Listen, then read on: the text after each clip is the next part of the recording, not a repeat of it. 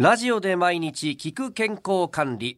今週は都民の健康を守る東京都医師会会長尾崎春夫さんをお迎えしまして東京における医療のあり方の実際や課題私たちとお医者さんの関わり方を伺ってまいります。尾崎先生おはようございます。おはようございます。今朝もよろしくお願いしよろしくお願いします。さあ今朝はですね、えー昨日の予告にもありました東京都医師会が取り組む大きな柱タバコ対策についてこのテーマを医師会の方々がどうして取り組んでいるのか、はい。どんな理由がありますか？はい。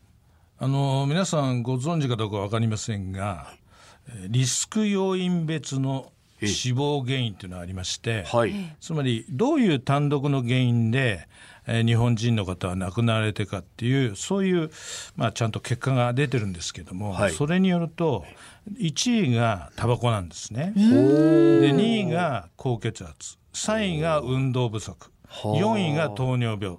ということが実際には分かっているわけですが一般の方はそれはなかなかご存知ないんですね、ええ高血圧とか糖尿病というともうびっくりしてすぐ私どもに訪れてきてですね、それで何とかしてもらいたいって話がありますが、ええ。それタバコを吸ってることに関してはですね、はい。血圧高い人も吸いながら、えー血圧だけ直してくださいみたいな話になってしまうんですけども、実はタバコというのが一番日本人のですね、あの病気それから亡くなる原因に大きく関わっているということで、それの対策をなんとかしなければいけないということで私どもは一生懸命やってるということです。はあ、いや1位だったっていうのはねそうなんんです。ちょっと驚きだし、それこそ最近はなんか吸ってる人もあんまり見かけなくなったかなっていう感じもね街歩いてると。そうですね。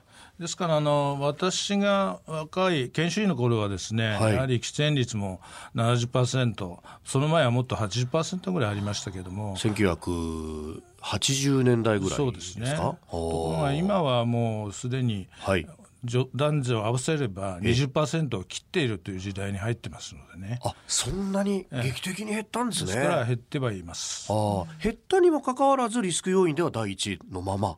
そうですね。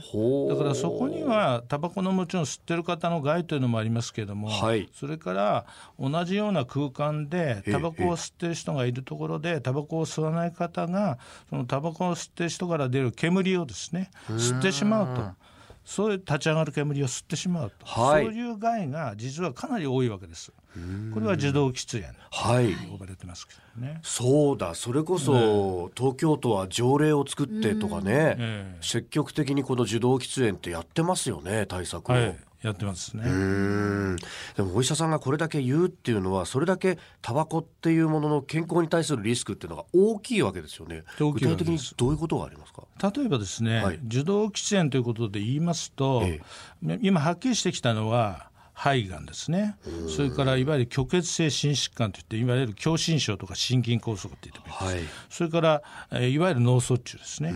それから乳幼児でいくと乳幼児突然死症候群っていうのがあるんですね。あでこの4つは、はい。一応もうはっきり受動喫煙によって病気になるということが分かってきてます。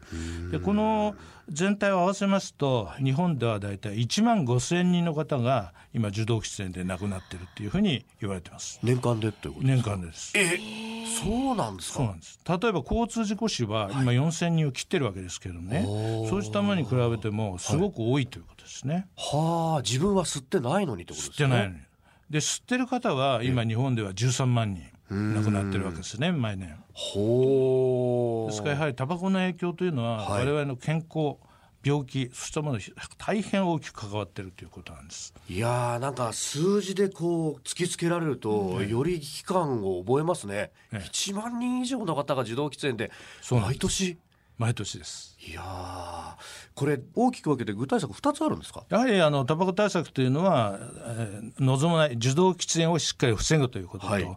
あとはもうそろそろタバコをやめようかなと思った人がしっかり禁煙できる環境を作ると、はい。この2つがタバコ対策の柱だと思っています。えー明日はその2つの具体策について伺ってまいります。東京都医師会会長尾崎春夫さんでした。尾崎先生明日もよろしくお願いします。よろしくお願いします。